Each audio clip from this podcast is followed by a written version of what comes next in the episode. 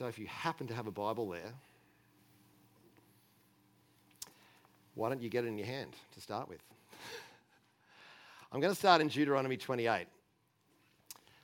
And what I want to look at, and I, have a sneaking, spe- uh, sneaking feeling that this is going to turn into a series very, very quickly. um, because I have much more to say than you can bear right now. We have been unpacking this whole thing around destiny uh, and the kingdom over pretty much the whole of this year. And I, I want to keep building into that. I can't help but build. It's kind of it's part of my gift mix is I'm a builder. I can't help but want to build. Um, I want to build structures, foundations in us that see us set up and propelled into that which God has called us to do. None of us were created to change our belief system and do church until we die. Okay, thank you. I'm just glad there was somebody out there, a couple of you that heard that. Um, that, that, is, that is not our destiny. You were created for so much more than that. And we are put on the earth right now for such a time as this. And we are meant to be the head and not the tail. So, your destiny in particular looks like uh, yours, ours together, looks like us as the church coming to a place where we're the head, not the tail. Now, that's not a dictatorial mandate, it is an influence mandate, though. So I want to suggest that, actually, let me read from Deuteronomy 28. If you happen to go there, did I say Deuteronomy 28 before? Or did I just think it? Did I say it? I actually said it too. Okay, that's often helpful. I said a few other things, yes. Deuteronomy 28, I've read from this quite a number of times because I really love this passage of scripture because it's in the old covenant, but, but the writer of Hebrews tells us that in the new covenant we have a better covenant with better promises. So, whatever the new covenant promise is, it's even better than this. Now, there's a whole heap, we could read the whole chapter and it would be awesome. I'm just going to read from verse 9. Um, it says, and this is the promises of obedience. He says, The Lord, talking to the nation of Israel, the Lord will establish you as his holy people, as he promised you on oath, if you keep the commandments of the Lord your God and walk in obedience to him. Then all the peoples of the earth will see that you are called by the name of the Lord and they will fear you. The Lord will grant you abundant prosperity, not just prosperity, but abundant prosperity.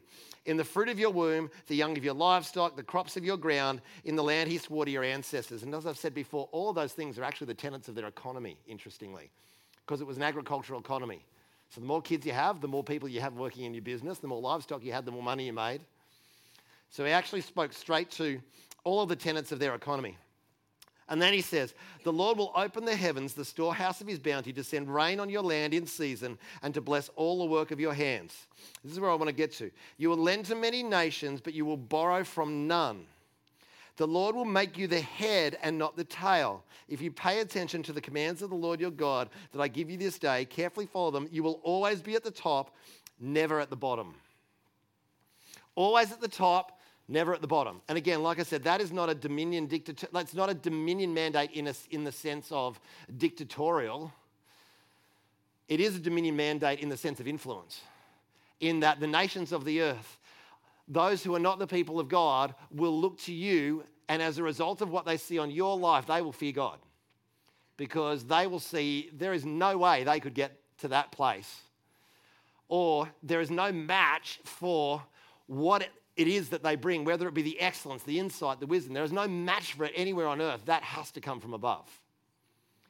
That, that's the whole idea of it. That is our destiny, both individually and corporately. Now, the corporately is important because if we don't do it corporately, it will never influence the world. It's a very rare individual that influences the entire world. Jesus was one of them, he did a fairly good job of it. But for the vast majority, it takes a whole tribe to influence a nation and a planet. It always says you, you will be the head, you will not be the tail. Our destiny will bring us, when our destiny is completely fulfilled, it will bring us to a place of influence where we're the top, not the bottom, where we're the head, not the tail. Now, church has been famous for quite the opposite. Church has been famous for many, many decades, if not centuries, for being the tail, for being stuck in the past. And for copying, if you like. I've got a little video that I want to show you here. It only goes for a couple of minutes. But I want us to get an understanding of the sort of context that our world is moving over the next 10 years or so. Because this is the context in which we are, it's not the only context, but this is the context where we are called to be the head and not the tail. Let's have a look. Thanks, Kel. Interesting final question there, and I'll pop that video up on our Facebook page so you can um, watch it again if you like, because I know the text was hard to read in a couple of places because the projector up there is very, very cheap. Um, but that, that last question there around how will you keep up? Now, it's into that context that we are promised to be the head and not the tail. That's a little bit trippy, right? it's in that context where we're called to be the head and not the tail. Um, if you did AI, artificial intelligence, um, it is already way more advanced than you think. Machine learning um, is way, way more advanced than you think. In fact, these devices contain a whole lot of it, and they get smarter the longer that you have them with you. And that is only going to become increasing. Um, already, right now, a computer lawyer was set up against a real lawyer, and they were given a scenario. And by the time the real lawyer had found which act specifically applied to that situation, the computer, the artificial intelligence computer, already found the act, looked through all of the act, looked through every possible precedent that that was relevant to that case and had not only spat that information out, but had actually given legal advice based on what it, based on all of that data. Before the human, by the time the human had only just got to find the right act to look up.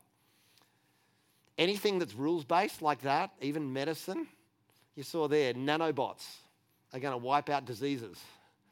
What used to fit in a building in 20 years will fit in a human blood cell. This, this is crazy like out there stuff, driverless cars are already safer than humans. I know some people will freak out at the idea of that. But in Pittsburgh, a test was done. Um, an experiment, we were talking about this earlier in the week, weren't we?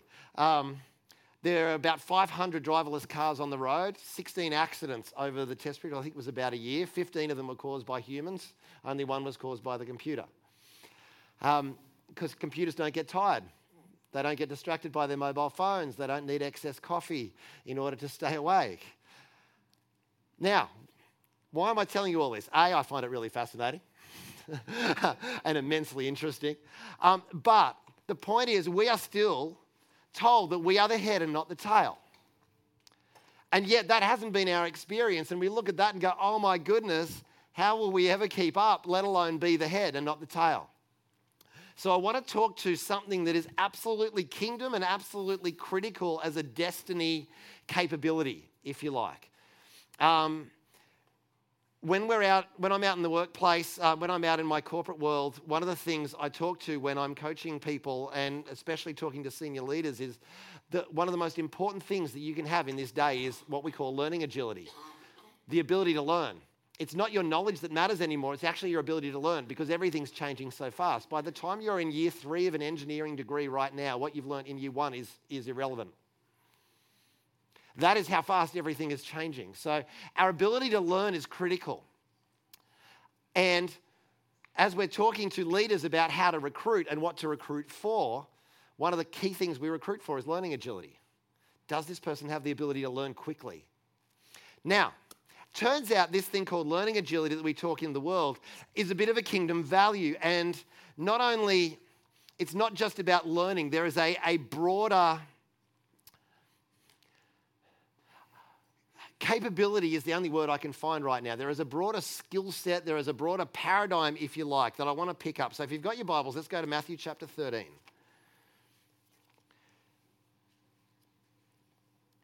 Incidentally, I don't know if you remember the, the photo of the Chinese guy, Dr. Hiroshima, Hirosh, I can never say his name right, and it looked like there was two of him. The second one was a robot. And it was nearly as smart as him. So that, that, that, video came from a conference I was a part of last year, and he was one of the speakers, and he was out there and trippy. Um, but there is something in church culture where we haven't created the sort of environment where that sort of stuff comes out of the church. And we have the Spirit of God who created the entire universe living in us. Why not?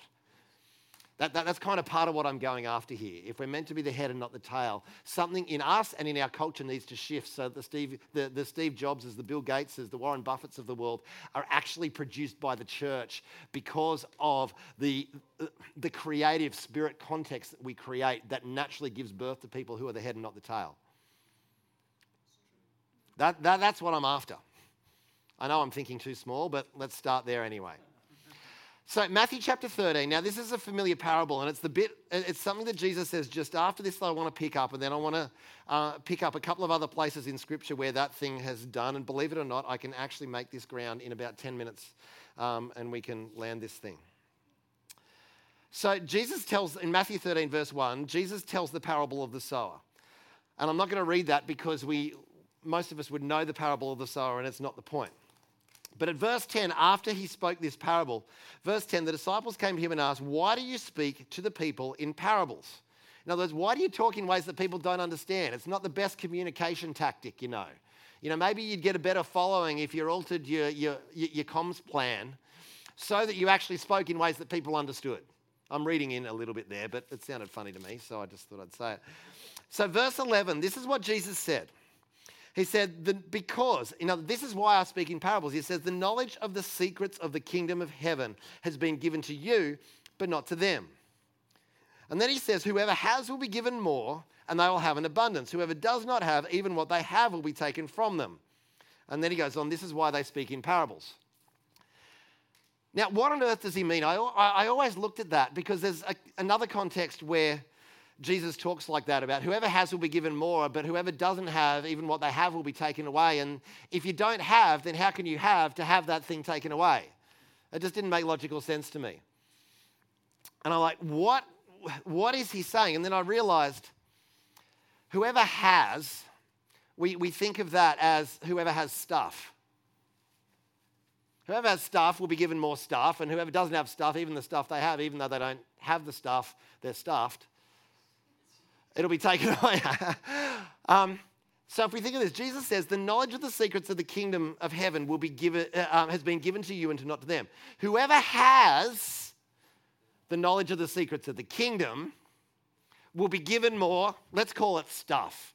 Whether it's more revelation, more things, whatever, they will increase.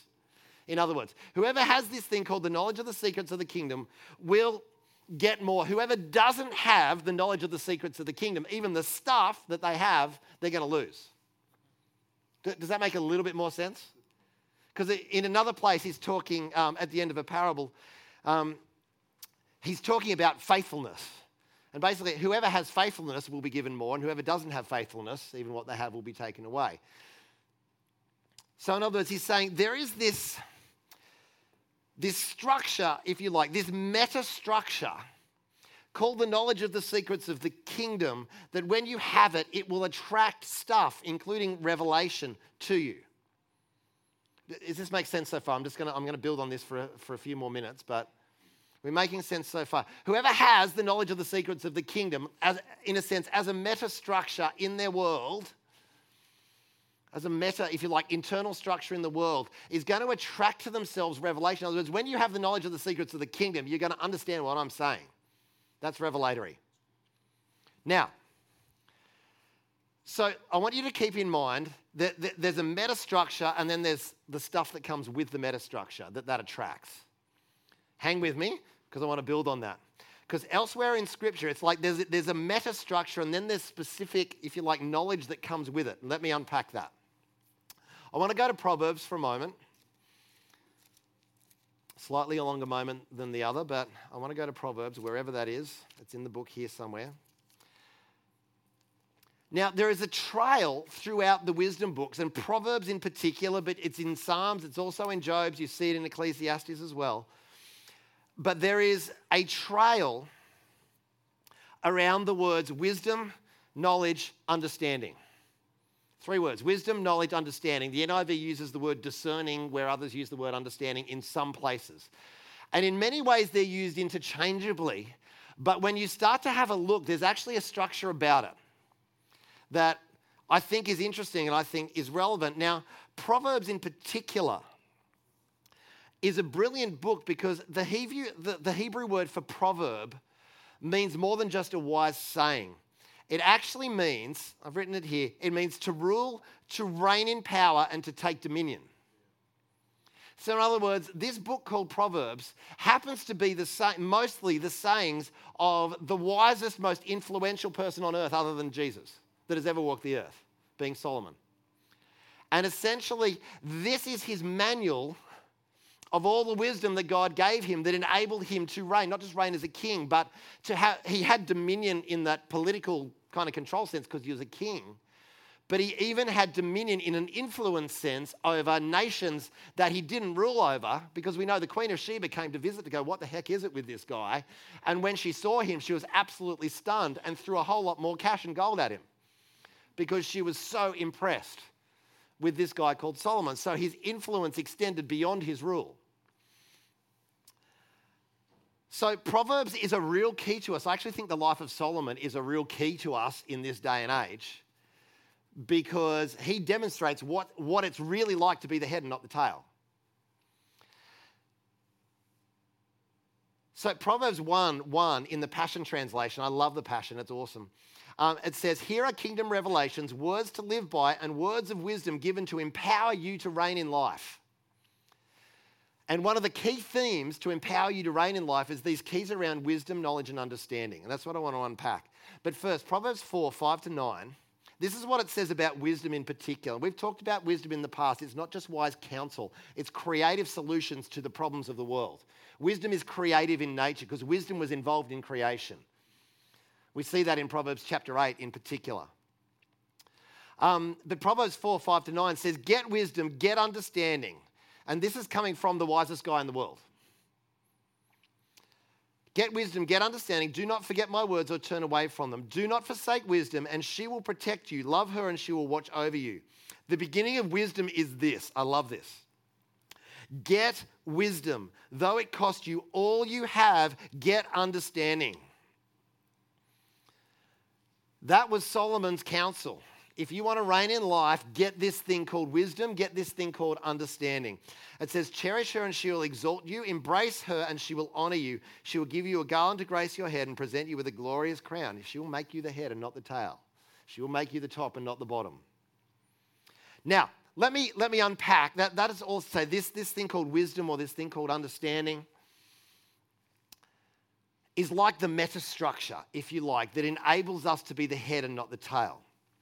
Now, I want to read a, a few proverbs here that give us the sense of this metastructure versus the things that come with it. So, Proverbs chapter 14, verse 6, it says, The mocker seeks wisdom and finds none, but knowledge comes easily to the one who has understanding.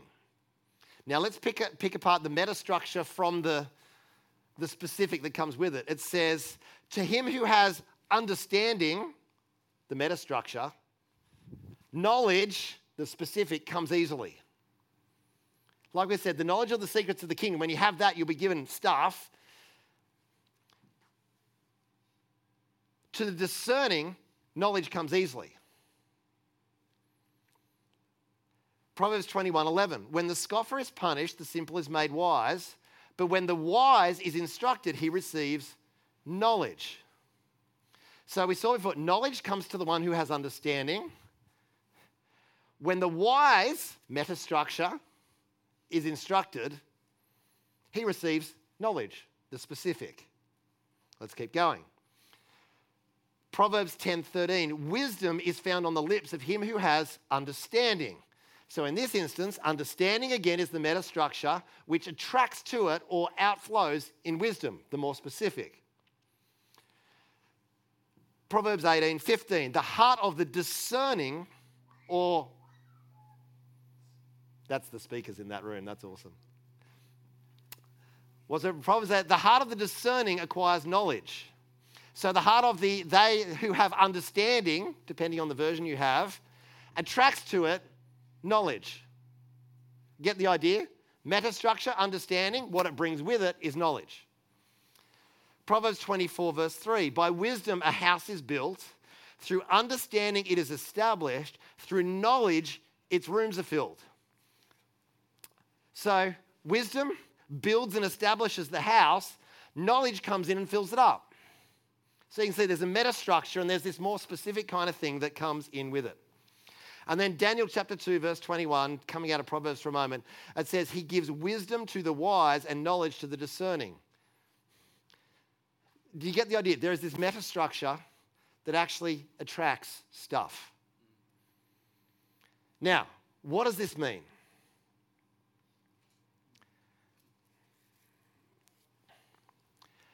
Let, let me try and give a couple of examples to illustrate this. Because I think often we play for knowledge of stuff, the specific, when actually we need to be praying for the metastructure that attracts it. Because that metastructure that attracts it is what will make us the head and not the tail. So, backing up for two seconds, in order for us to be the head and not the tail, there's two things we need. One is this thing called understanding, and the other is this thing called authority. And I'm not talking again like political authority, I'm talking authority in spirit. We need to understand our authority and be able to operate in it so that we actually fulfill what we're created to do. But we also need understanding. So if you think about like this, I have some knowledge of how a car operates. I know that spark plugs kind of light up the fuel. I know um, that's probably about all I know, actually, now that I think about it. It's not much more than that. I know the radiator cools the whole thing down. Yeah, I, know, I know all of those kind of varying bits and pieces. The water washes the windscreen, except when I like empty it and it just ends up with bugs all over it and whatever. But um, I'm pretty chronic at that. Apparently, fuel is important at some point in the, in, in the deal. Um, but I may have specific pieces of knowledge, but a mechanic has understanding. So if we say knowledge comes easy to he who has understanding, the, the meta structure of understanding of how a car operates that there, there's a fuel system, there is an ignition system, there is a cooling system, there's an exhaust system, and there's a few other systems around it. They, they understand the meta structure and therefore little bits about that particular carburetor, that particular kind of spark plug, that knowledge comes easily because they have this thing called understanding. Does that make a little bit of sense? Um, some self deprecating stories. Before I had understanding about how the demonic and deliverance worked, wow, what can I say? Um, I had people running, screaming through parks. I had people literally climbing up walls. I got hissed at. I got spat at. I, I mean, I have had some really interesting experiences in the presence of demonized humans. It's just, it's just fascinating. I had some pieces of knowledge, but it didn't usually help me until God gave me understanding of how that worked, which then gave a structure to put those pieces of knowledge into. And now the hissing doesn't really need to happen, and the screaming and running through parks doesn't seem to happen so much. Because when you, when you have knowledge without the meta structure of understanding, it doesn't have the breakthrough on it that the meta structure gives you. Are we making sense? A little bit, sort of? I'm just remembering the climbing the walls. Oh, mama. Anyway. Where does knowledge come easy to you? This is a key question. Where does knowledge come easy to you? Because this is an indicator. Where do you learn easy? because that's an indicator of a place where you may have understanding.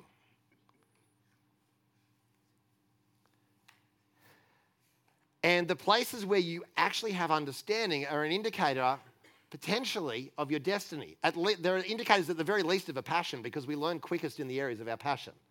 When we actually really care about something, neurologically, we're actually wired to absorb way more information.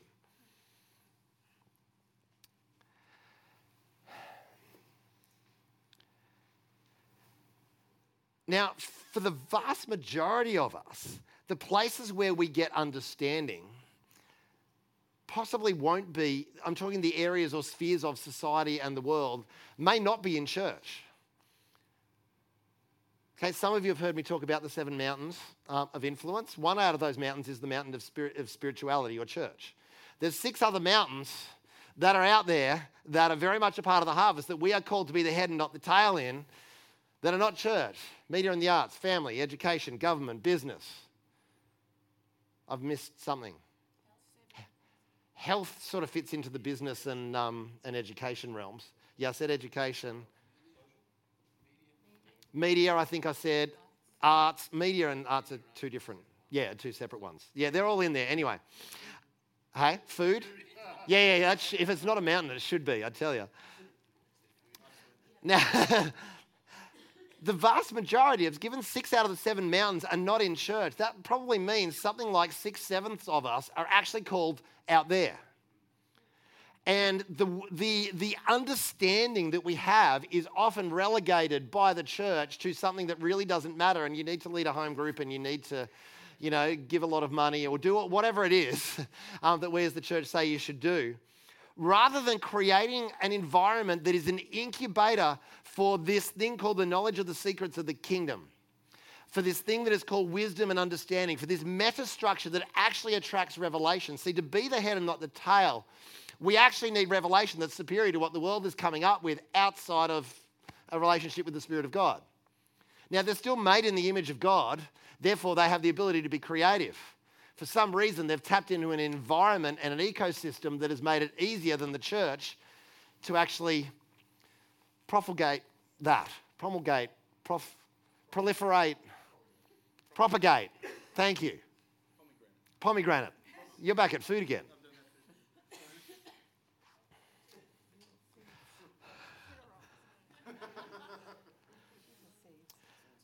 So what I, one, of the, one of the things I want to take you, and I'm going to bring this into land, is I want you to make sure you pay attention to the areas where you have understanding, even if it has nothing to do with church or the Bible. Do I need to say that again just to make sure that we actually made sure if we heard that? It is really important to pay attention to the areas where you do have that thing called understanding, where you can see into the structures of a problem, where you can see how. Um, how a problem or a, a thing is operating and you can deconstruct it and you can put it together better, whether that's a person's heart, a person's life, um, a problem with an economy, a problem with a business model, whatever it is. You know, some people just see business models just like that. And in the church, we've never actually celebrated and understood that as a gift from God. Because when people come streaming to find out the ways of God, they come streaming to us, and we have superior business models. Now, let me just take a quick sideline here for a moment. For those of us who are out in the world, um, this understanding thing can't be just about your craft, if you like, the thing you're good at we have to understand the business of our craft as well. So, if you, are a coach, so let me take my industry um, for a moment. If, if you do a lot of coaching, it's not enough if you actually want to have dominion, um, which will involve you making a living out of that thing and a fairly good one. Um, it is not enough to just be the world's best coach. You actually have to understand how to run a business around that. You have to have an understanding of a business model that people will actually pay money for so that you can do that, or your calling and wisdom and understanding is going to be relegated to your spare time while you go and get another job to put food on your table. If you're a musician and that is your, that is your realm, you not only have to be able to sing well, play well, or whatever, but you have to understand how that industry operates, or you're not going to get real far. You're not going to have the influence that we're supposed to have. In other words, you'll just be a person that can be really impressive at parties but doesn't have a lot of influence. And we're meant to be people of influence. Am I making sense? It's so clear in my head.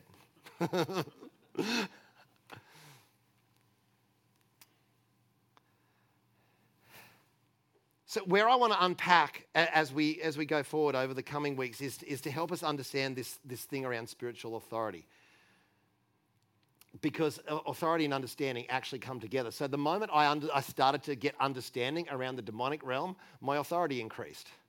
There are things that I couldn't shift before that I could now shift easily because I understood how it operated and I wasn't intimidated by it anymore. In the early days, I pretended I knew what I was talking about, but usually demons know when you're pretending, unfortunately.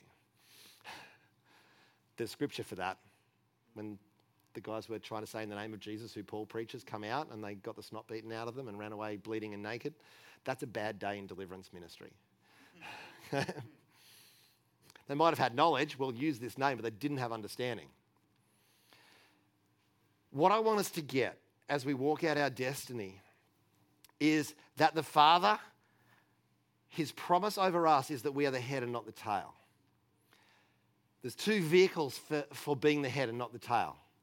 One is this thing called understanding. It's this meta structure that sits into areas of our life. And that's why I say, because knowledge comes easily to the one who has understanding. Where are the areas where knowledge comes easily to you? Pay attention to that, even if it's not church, Bible stuff. Because there's a chance that you're actually meant to be very influential in that realm, and that's part of your God given destiny. And the church hasn't been good at validating that and creating incubators that actually foster that kind of stuff. And that's something that we need to get a whole lot better at. So pay attention to that. Knowledge is not enough for dominion, we need understanding. This is a real key foundation of destiny. Now, let me land this. Proverbs says it, Psalms also says it, and that is the fear of the Lord is the beginning of wisdom. We know from James, we know from Solomon that if you want to get wisdom, ask for it. That's the starting place. If anyone lacks wisdom, he should ask God, who graciously gives to all without finding fault. That's what James says. We know that Solomon got it because he asked for it. But we also know that the beginning place is acknowledging that this is not about us being superhumans. This is about us acknowledging that there is a divine source of wisdom that is higher and more authoritative than us. And us coming under that, the debate we talked about at the beginning, same deal. There is actually a higher authority that many in our society would like to rid us of, but there is actually a higher authority. And as we submit to that higher authority, we become conduits through which that wisdom can flow.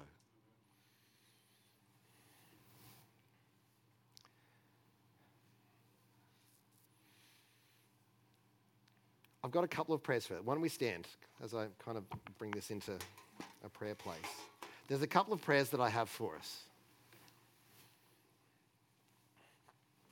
One of them is for those of you who have genuine understanding, insight in areas where you felt in the church that the church is kind of go, that's, that's irrelevant. It doesn't really matter. What, what, what would you be messing around with that for? Because it's not the scriptures, it's not the Bible, it's not leading a home group or taking up offerings or whatever. I want you to go away today feeling validated that you are hardwired by God. The Spirit of God is in you and on you, and He is giving you wisdom and insight into stuff. Actually, the first mention of the, of the, the filling of the Spirit in the Bible is in Exodus, I think, chapter 33, where it says, uh, the filling of the Spirit where, and I can't remember their names because they're, you know, Hebrew kind of names that I can't pronounce, that they were filled with the Spirit of God with wisdom in all kinds of arts and crafts. That was the first instance, the first mention in Scripture of the filling of the Holy Spirit. So, as we are filled with the Holy Spirit, he, he is going to give you wisdom, insight into particular areas in which knowledge will come easily to you that won't come easily to others. You'll be able to see things that no one else sees. That is a key area because that is an area where you will become the head and not the tail. Because you can see things that other people can't see.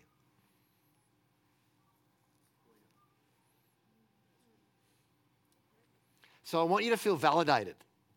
There's number one. That, that, that, that's my number one prayer that you would feel validated in that. That you, the area where you have understanding is not irrelevant. It's actually put there by God, and now we need to help you discover how to harness that and to use it for the sake of His kingdom. So that's one. Number two is I want us as a community to become this sort of environment that is an incubator for the knowledge of the secrets of the kingdom, where we interact with the Spirit of God and we interact with each other in such a way that what naturally flows out of us is something the world goes, Where the heck did you get that idea from? How the heck did you see that that was the problem? Where did that solution come from?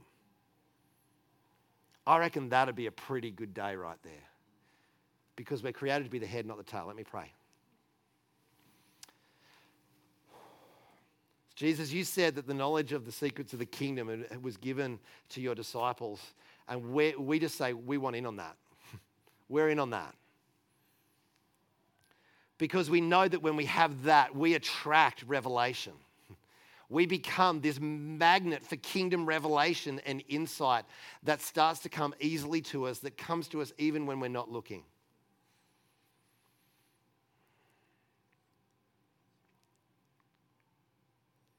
Lord, I want to pray validation. I want to speak validation as an authority figure in this house. I want to speak validation to areas in people's lives where they have understanding and insight that has been relegated to irrelevance by the church. And God, I just want to repent on behalf of the church of not recognizing and not understanding that you have created us to actually have influence out in the world.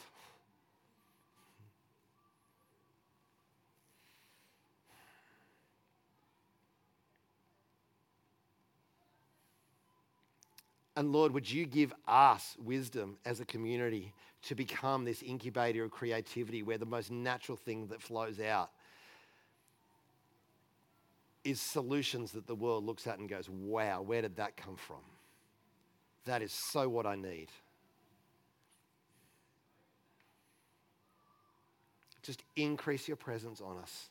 And God, we ask, just like Solomon did, just like James tells us to do, we ask for wisdom. We ask for that meta structure, pardon me, that attracts all the rest.